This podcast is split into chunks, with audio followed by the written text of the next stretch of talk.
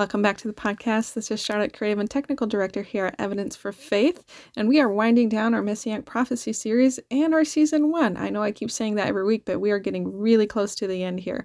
So, as always, this broadcast is supported by listeners just like you. If you'd like to help support this broadcast and keep it free, you can become a donor at evidenceforfaith.org/give. That's evidence, the number four, faith.org/give. And with that, here is Michael Lane and the Road to Emmaus: Messianic Prophecies of the Old Testament session 20.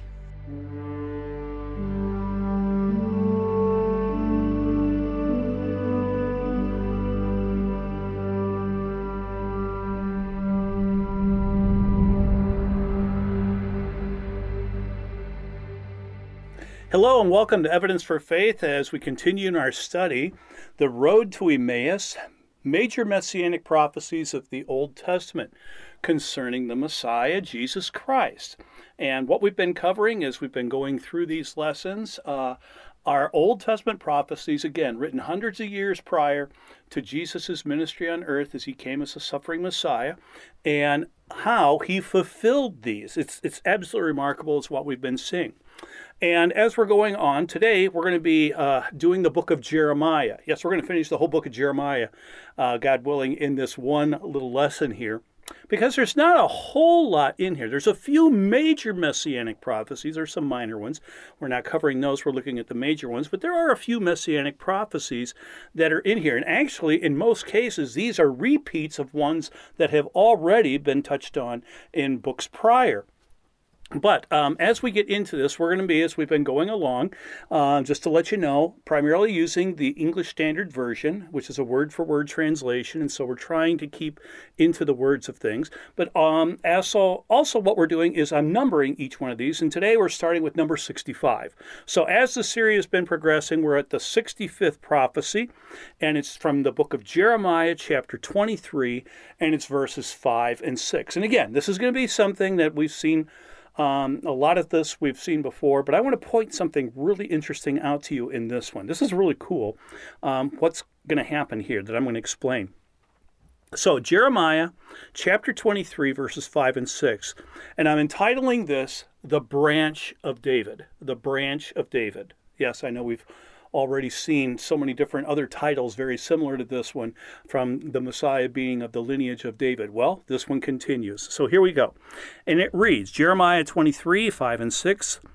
Behold, the days are coming, declares the Lord, when I will raise up for David a righteous branch, and he shall reign as king and deal wisely, and shall execute justice and righteousness in the land. In his days, Judah will be saved, and Israel will dwell securely. And this is the name by which he will be called The Lord is our righteousness. Now, there's the passage. And as we've said, we've already come across numerous times in other books, uh, frequently, that the uh, Messiah would be a descendant of David. But this was chapter 23.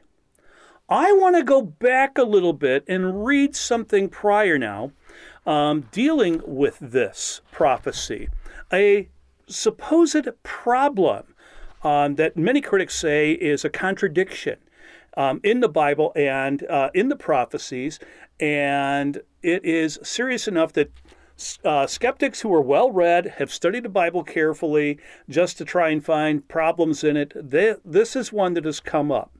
And it's talking about the genealogies, is what I'm talking about. Since we're talking about the line of David, starting with David, there is a problem about these prophecies. There is. And I remember the first time I came across this when I was in high school, and I saw this out of Jeremiah chapter 22, verse 30 I, I came across something that really messed up um, my thinking for a long time. And I mean a long time.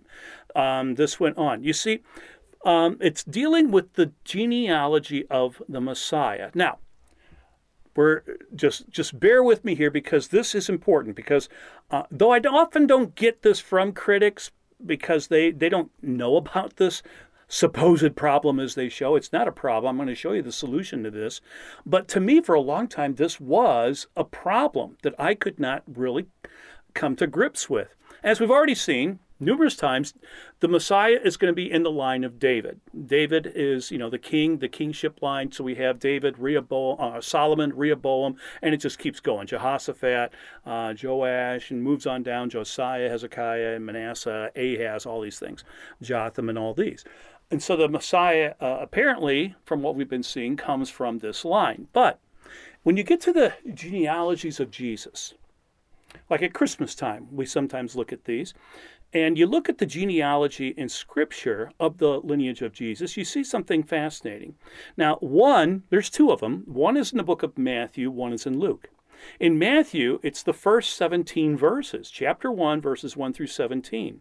Then you go over to Luke chapter 3 in verses 23, and they go all the way to 38. So we have two genealogies, and they're not the same. They're not the same. Um, you're going to see, and this is what critics often point out, there's a contradiction um, that seems to be in here. And I've had this for people have asked me questions on this, high school and college, and even adults at times. This one's pretty easy to answer. Uh, the the very superficial contradiction appearing here, but it's not a contradiction when you understand what's going on. But if you take a close look, um, Matthew begins his genealogy with Abraham, who was the first Hebrew, and he follows the line from Abraham to David no problem here. Then from David, you get it goes all the way to Joseph's family. And that's that one. But now Luke is a little bit different. Luke begins his genealogy um, with Jesus, and he goes the opposite direction. He goes back in time, starting with Jesus, and he goes back all the way um, to David, and then to Abraham, and all the way to Adam, the first man. And so showing that the Messiah would be of the human race. Um, Matthew is showing he will be a Hebrew. Um, Matthew or Matthew showing he's going to be a Hebrew, where Luke is showing that he will also be human. He's a descendant of Adam, the first human. But that's not the contradiction. See, we haven't hit it yet.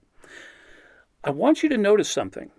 Um, in Matthew, and in Matthew chapter 1, you get to verse 16, and it reads really interesting here that in Matthew chapter 1, verse 16, it reads, um, And Jacob, the father of Joseph, the husband of Mary, of whom Jesus was born, is called the Christ. Now, this is talking about, of course, Joseph um, and, and Jesus, and it mentions Mary here, our Christmas story as we have it.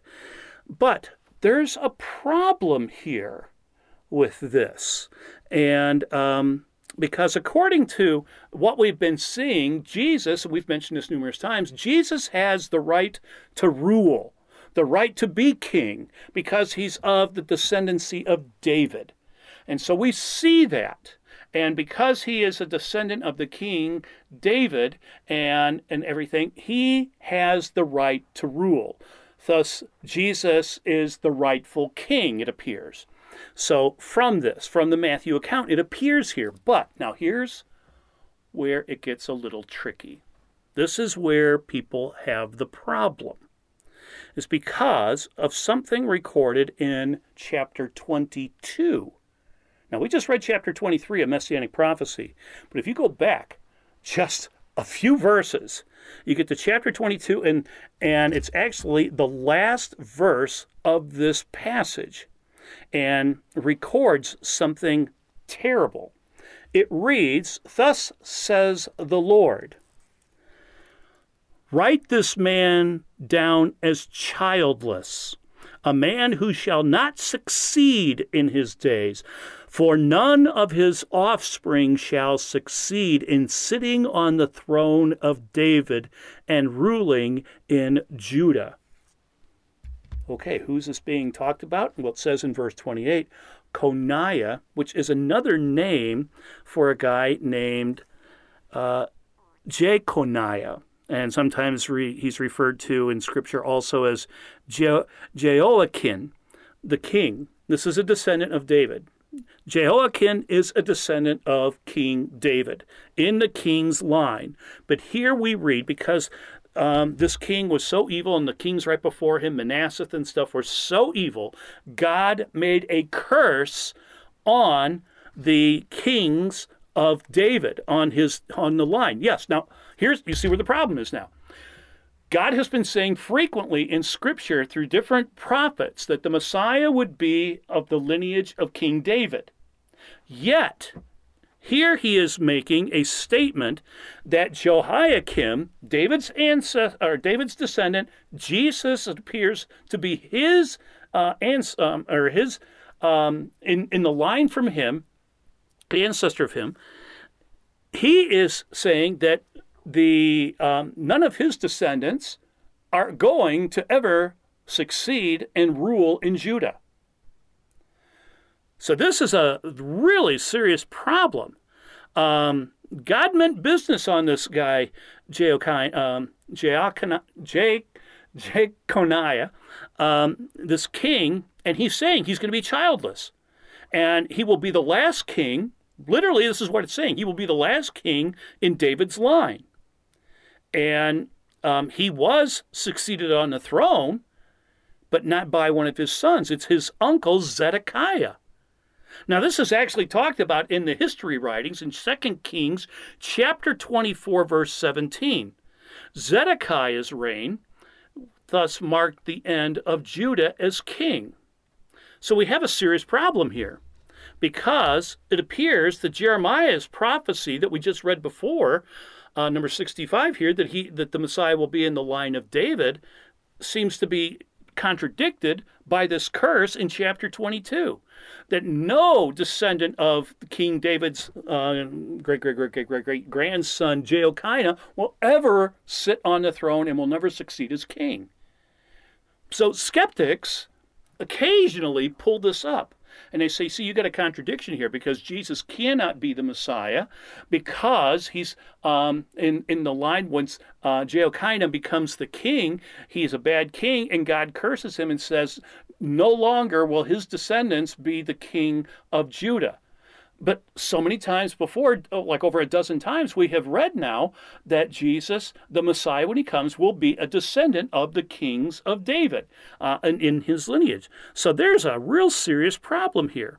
And Jeremiah's prophecy is actually fulfilled. This it really does happen. Now the the problem is here because God cannot change his mind. God never changes everything that he speaks is based upon his character, which is perfect. And as it says in Scripture, God cannot be deceitful. God, God cannot lie. So if God says that the, the Messiah is going to be uh, from the king, kingly line of David, but then he says the last king that, that sat on the throne as a descendant of, Je, uh, of David, Jehoiakim, he says his lineage is going to stop. No longer will there be any king. Now, as I said, this frustrated me when I was in high school and I came across this. And I sat trying to figure this out. I went to different people, trying different uh, men of God that I respected, and asking them for an explanation. And I never got a really good explanation of this. Um, I kid you not, I, I didn't. One night I was um, riding in a car, and I was listening to a um, Christian radio. I was listening to a Bible program, and uh, they had a call in, and a person called in and actually brought up this problem that how can Jesus be the Messiah if he's a descendant of King Jehoiakim, but God had said there's a curse on this line that nobody can be uh, a king after uh, Jehoiakim. So Jesus, how can he still be the king then? How can he be the the Messiah, the king, if God made this this um, this curse upon this line. And what's funny is you see this in this chapter. You just go a couple of verses and you get to God again saying that he the Messiah will be in the line of David. So there seems to be major contradiction here. So as I listened to the radio, I mean, I sort of sat up and uh, from my slouching position, and I was like focused on the answer. What are these these Bible teachers going to answer? As this guy called in, and they stumbled around. To be honest, they stumbled around this so much that um, they thought they had answered the guy's question. Matter of fact, even at one point says, "Does this answer your question?" And he replied, the caller replied, "No, you didn't explain the que- uh, the answer to this because God's word in Jeremiah chapter 22 says that Jehoiakim's descendants can no longer be king. Yet we have in um, in uh, prophecies and the very next chapter, it says that he will be a descendant of King David and sit on David's throne. So, how can this be? And again, they fumbled around, but they never gave a good answer to the thing. And finally, um, the program ended. And the guy never did get his answer. And I'm sitting here, you know, holding my grip on the steering wheel, shouting, Come on, answer the question. Well, it took a while, but I finally, in studying scripture, I came across the answer to this. Um, and it took me a while to get it, but actually, it's so simple. How did I not see this before? So, this has to do with legality because, as it says in Matthew, you have to look at the wording of Matthew, um, chapter 1, verse, uh, starting at verse 12. You'll notice it says, After the deportation, to Babylon. Jehoiakim was the father of, then uh, Shealtiel, and then Shealtiel, the father of. And you keep going, it says the father of, the father of, the father of, the father of. You get down to verse uh, 16, and it says, and Jacob, the father of Joseph. Here it is again. But then it says something interesting. The husband of Mary, of whom Jesus was born, is called the Christ. It says the husband of Mary. Now that's important because, as we all know, Jesus is not the biological son of Joseph.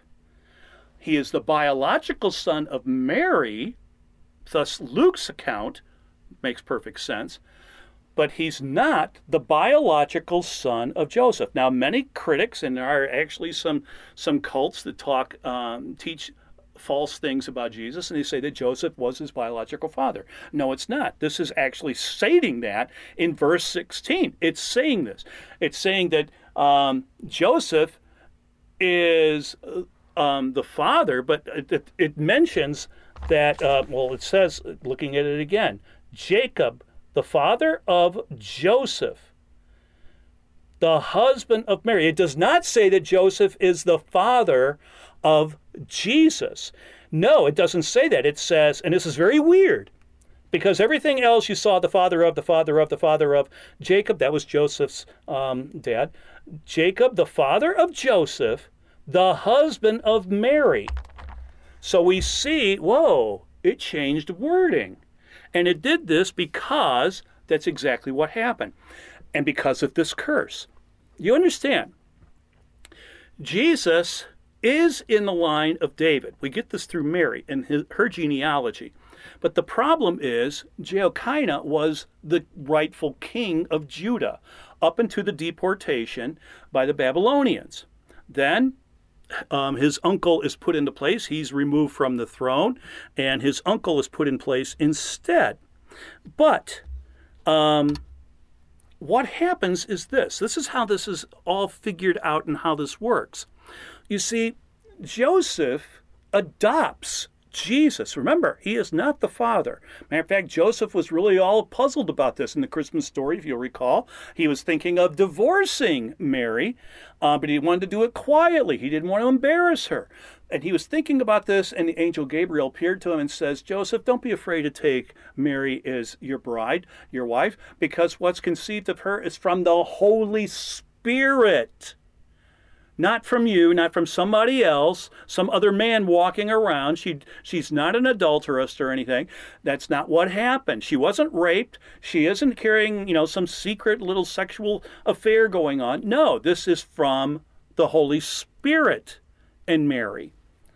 Thus, Joseph doesn't divorce her. He goes ahead uh, and, finishes the marriage. She's already greatly pregnant, as we know. Um, so he has, and it says he had no relations, no sexual relations with Mary.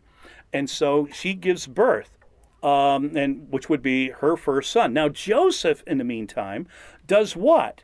He marries Mary, he adopts, legally adopts, is what he would do, adopts the son Jesus, raises him as his own. He's called the son of Joseph. So he has been adopted into Joseph's actual line, though they are not blood related, not genetically related. They're not. Uh, through Joseph to Jesus, there's no blood relation. There's no genetics passed from one to the other because Joseph is not his father. But he adopts him. Thus, by adopting, he then, Jesus, is given the legal rights, because of the adoption, he gets the legal rights of Joseph's um, descendancy.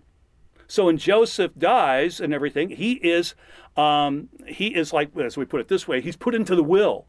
He, he gets the legal rights because he's an adopted member of the family, officially adopted, and so he gets the right, though they're not blood relatives. We see this a lot today, where people will adopt some child I have many friends that have adopted someone and they have um, this child that they have is um, legally set before courts and stuff like this. There's legal documents proving that they are inheriting from um, this father, even though that father is not their biological father. So we see this frequently, and that's what's mentioned here. The same thing. So we have two genealogies. And Matthew is giving us David's genealogy and the line of the kings, but the kings end with Jehoiakim. That's David's lineage, and he then, it doesn't say that he is childless. He just, none of his children is talking about will ever sit on the throne, and they never did. Mary, on the other hand, that's different. Her genealogy also goes, if you follow it in Luke, chapter uh, 3, verses 23 through 38, you will see she too is a descendant in direct line, blood relation to David. But not through the kings, not through Solomon, but through uh, David's son Nathan. Thus, because of this, he is still in the blood line to be the king of Judah because he is a descendant of David. But um, because of that, because of that fact right there alone, that's why Mary's genealogy is different than Matthew's, is to show that Jesus is a descendant of Jesus and the rightful, or of David, and is the rightful um, recipient of the throne of which he is. So the prophecy that was mentioned, uh, that we've been seeing all along, still succeeds because it says um, that Jesus, we've been seeing Jesus will be in the line of David. Jesus will be in the line of David. Jesus will be of the branch of David. And what we just saw here just a, a moment ago, as it says, um, I will raise up for David a righteous branch. We can see this is what's taking place. So the Messiah had to come from the royal lineage of David. And the thing is, he couldn't be from a descendant of Jehoiakim. He couldn't be. Um, so that's how this all works. And that's the answer to it. I mean, this is absolutely brilliant.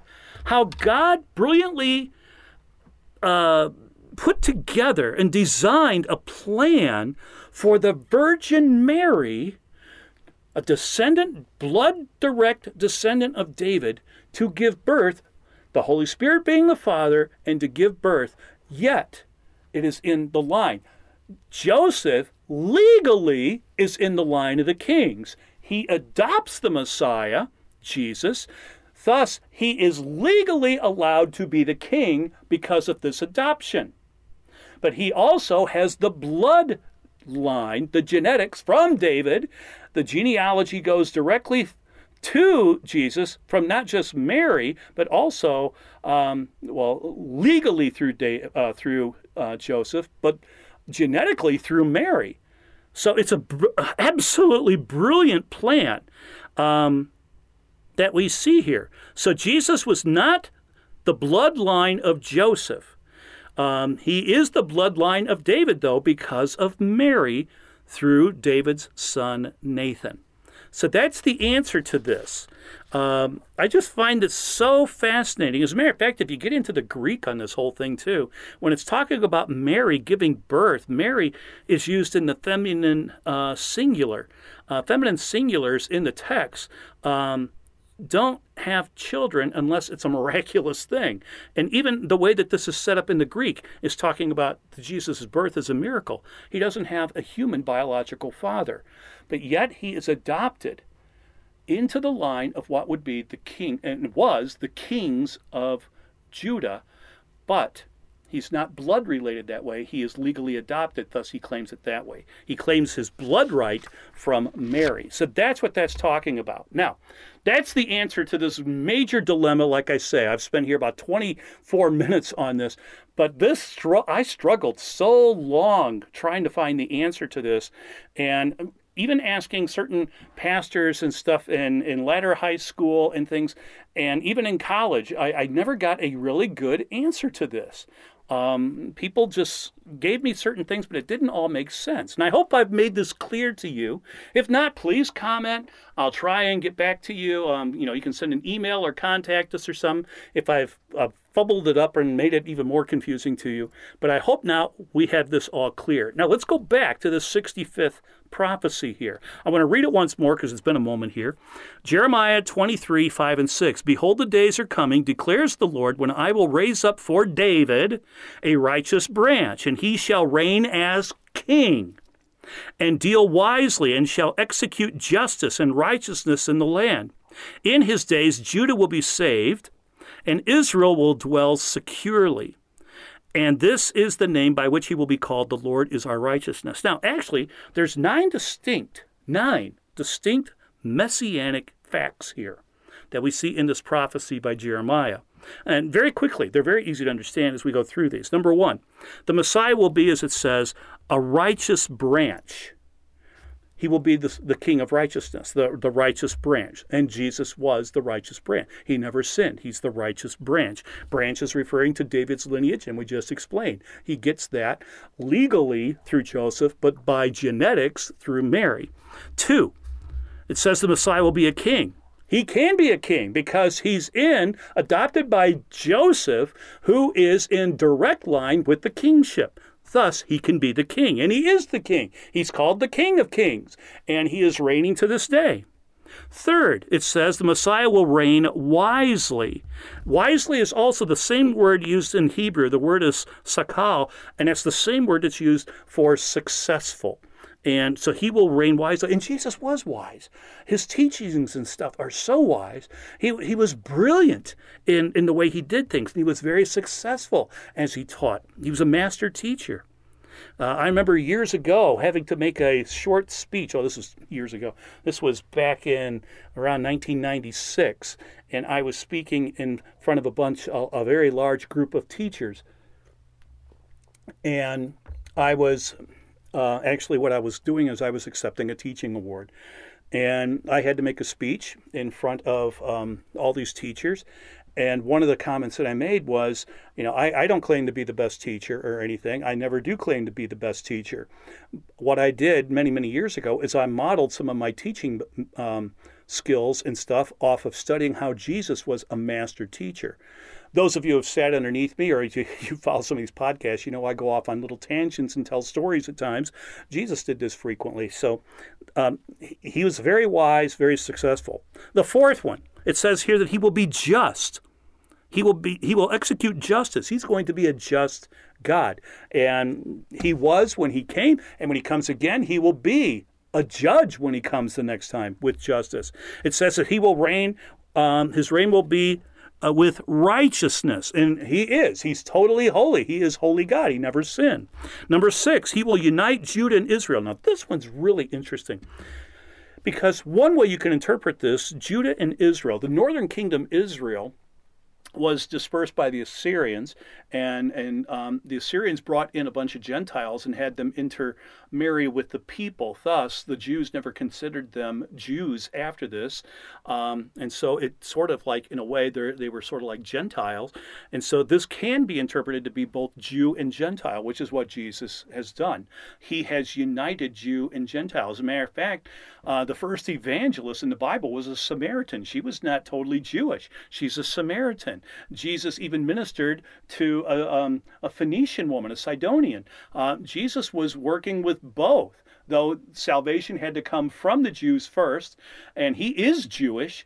Um, I worship a Jewish Messiah, but he also united the Gentiles together. And that's what today we have the church. And the seventh part on this thing, we read, it says that he, uh, Judah, will be saved. He does save. The Messiah does save. I mean, I'm saved because of the Messiah. I'm born again, or born from above, a better way of phrasing it, because of the Messiah. Jesus does save. How many hymns do we have that uh, statement? And he will allow some, this is number eight, he will allow some to live in safety from Satan. Now, this one's puzzling in a way, um, and it's, it's difficult for anybody to understand because God does allow his church, um, his believers, and sometimes to go through uh, terrible persecution.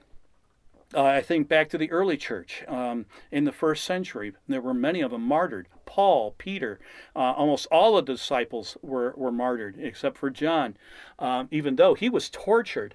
And you get into the um, the second century, and the followers of Jesus uh, were were tortured. You had terrible, terrible Caesars, uh, Nero, Diocletian. Uh, Marcus Aurelius and others who persecuted Christians terribly. But that is nothing compared to what's going on today. It's if you have never been persecuted for your faith, if you have never, and, and I'll tell you, many people have, have gone through their life never being persecuted. God has protected them from that. And that's great. He does uh, allow some to live in total safety.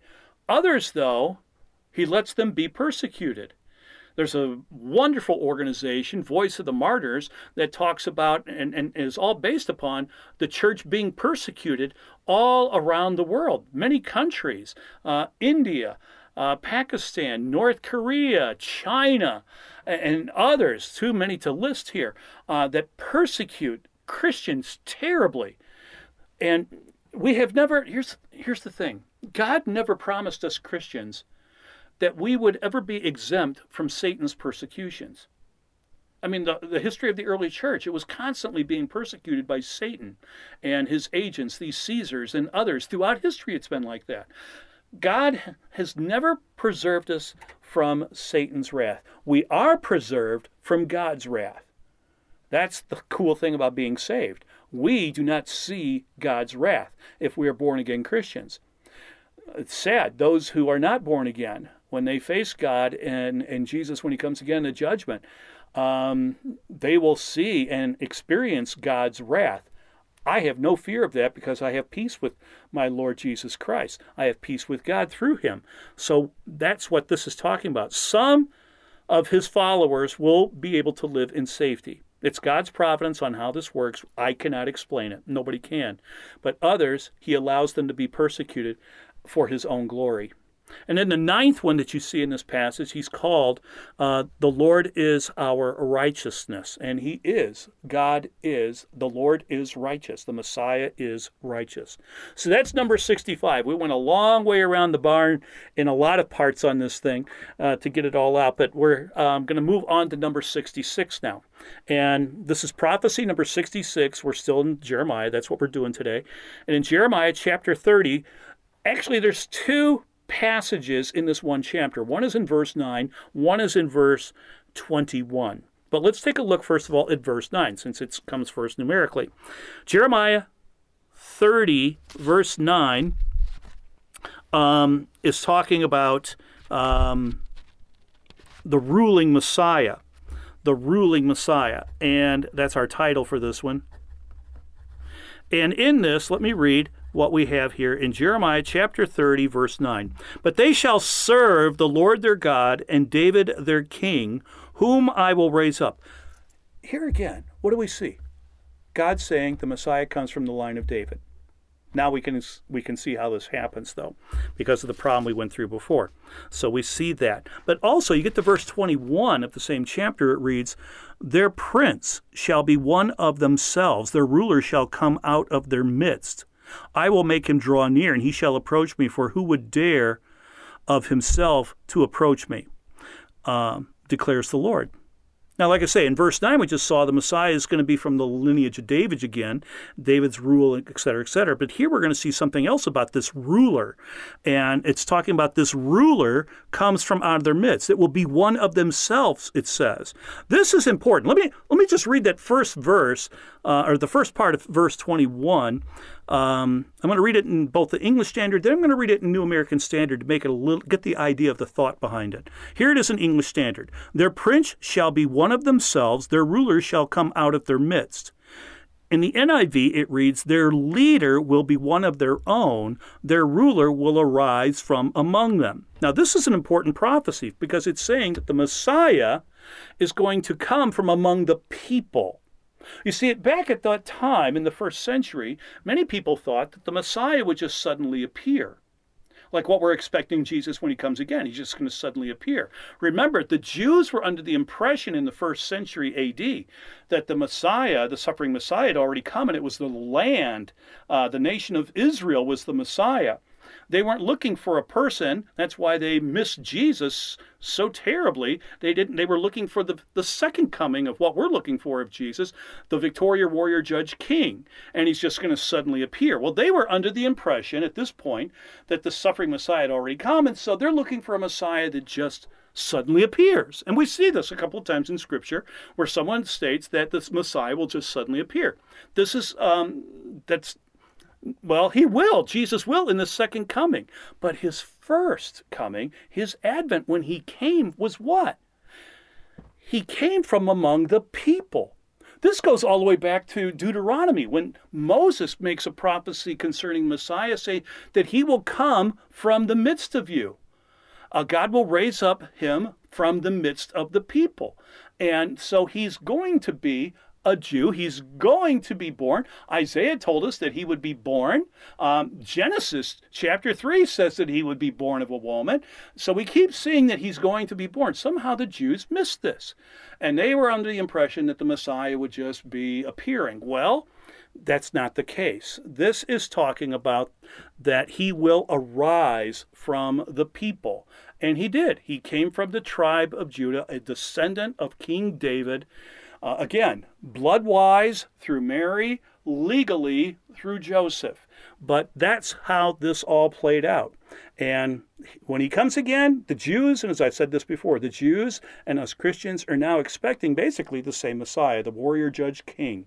And we don't know when that will happen. Then he will just appear.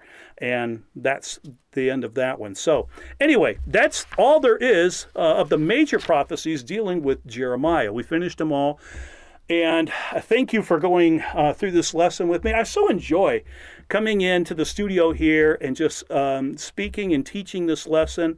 And hopefully, when we get this all done, as I said in one of the very, very first lessons, that we're hoping to make a booklet that will go along with this. It might take us a while to, to get it in the publication, but we are planning on making a booklet on this. But hopefully, you're following along as we've been doing these, and I thank you so much. So, if you have questions or comments, please contact us at Evidence for Faith. We'd love to hear from you. And if I didn't make things very clear on that problem, please let me know, and I'll try uh, to contact you and, and make it a little bit more clear. But thank you so much, and we thank you for your prayers. We thank you for your support. So until we meet again, take care, and God bless.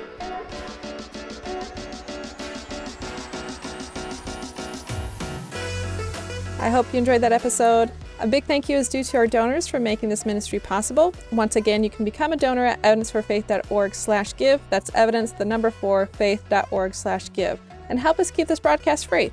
You can also support us by sharing, subscribing, and leaving a review on this podcast. If you would like to hear Michael live, you can also check out our bookings calendar at evidence4faith.org or book your own event with Michael. So this is Charlotte signing off. I'll see you on the next episode.